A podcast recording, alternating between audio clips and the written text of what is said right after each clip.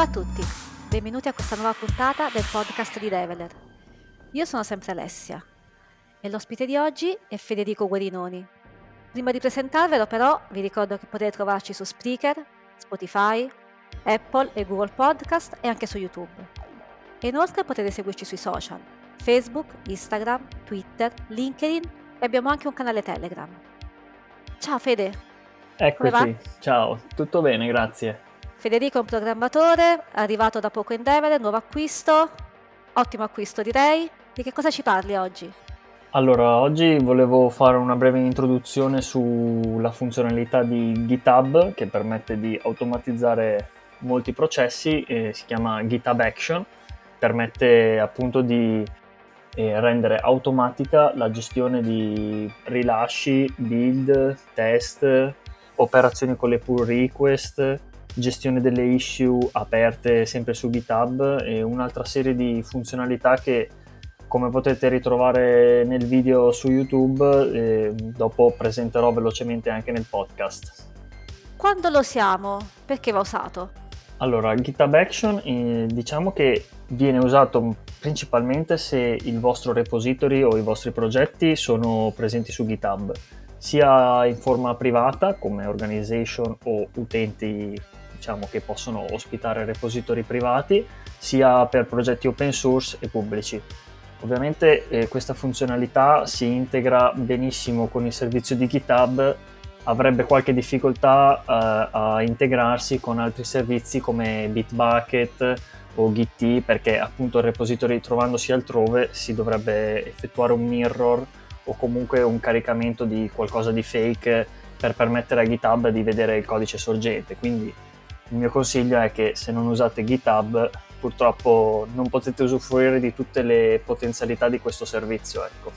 E quali sono queste potenzialità? Allora, la potenzialità maggiore è l'integrazione con il codice sorgente, quindi sicuramente tutte le configurazioni che avrete fatto eh, in passato oppure dovreste fare per un servizio di terze parti, qui vengono eliminate e grazie a questa forte integrazione è possibile sviluppare un workflow a catena anche di più eventi in maniera da rendere più efficienti ed efficaci le, le vostre operazioni automatiche che mh, magari solitamente avreste fatto con script o su macchine in locale o altre automazioni semi-manuali come siamo abituati a fare quando la tecnologia non ci aiuta, diciamo.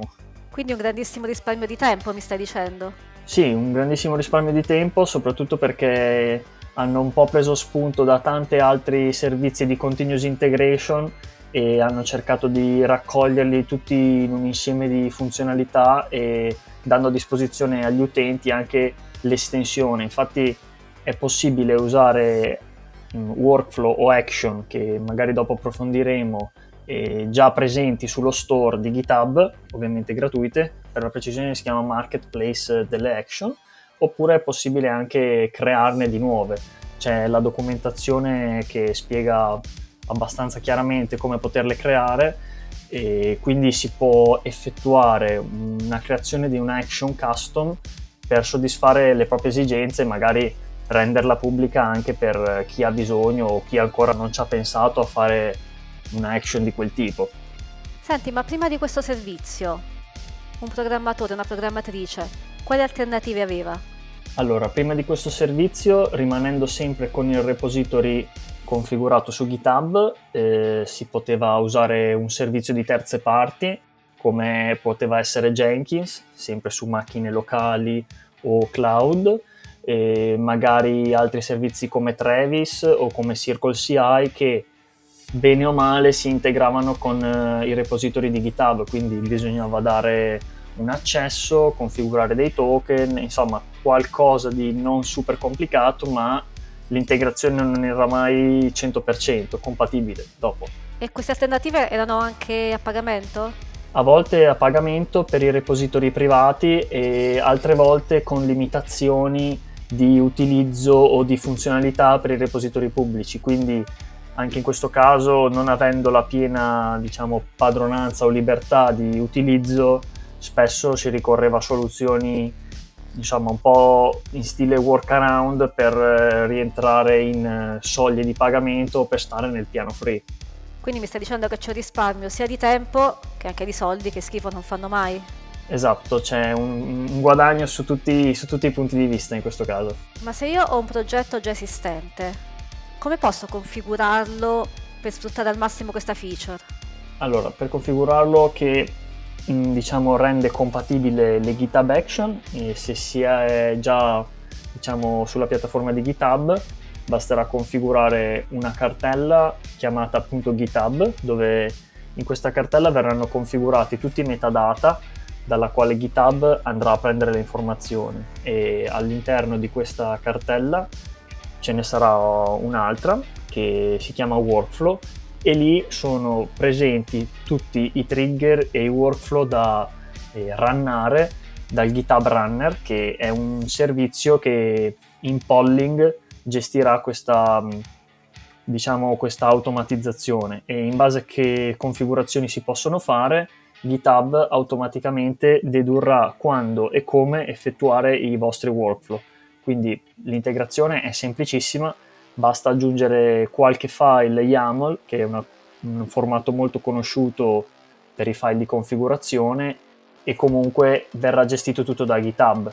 Quindi non ci sono dei form da configurare o delle settings da impostare per il trigger, per i tempi, per i modi ma è tutto gestito da questo file o più file, basterà posizionarli in questa sottocartella appunto GitHub Workflow. Quindi è anche abbastanza semplice come cosa, non è complicatissimo. Esatto, è semplicissimo perché comunque aggiungere due file a un repository penso che sia la cosa più banale per un programmatore. Potrei farlo anch'io. Esatto. Ci sono moltissimi esempi online anche di workflow già configurati giusto per provare la funzionalità anche con per esempio una stampa di debug o una build o una cosa molto semplice per iniziare a usare questa funzionalità. Ma un Docker in questo ambiente viene supportato?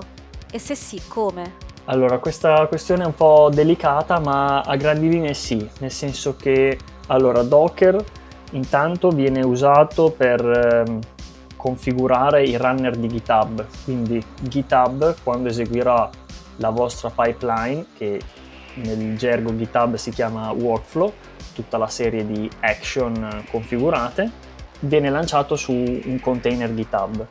Questo per permettere più workflow in parallelo. Per configurare invece un vostro container si può usare o come ambiente di, di build o comunque environment dove eseguire le proprie action e questo ambiente andrà pescato da Docker Hub o andrà pescato da eh, GitHub Container Registry.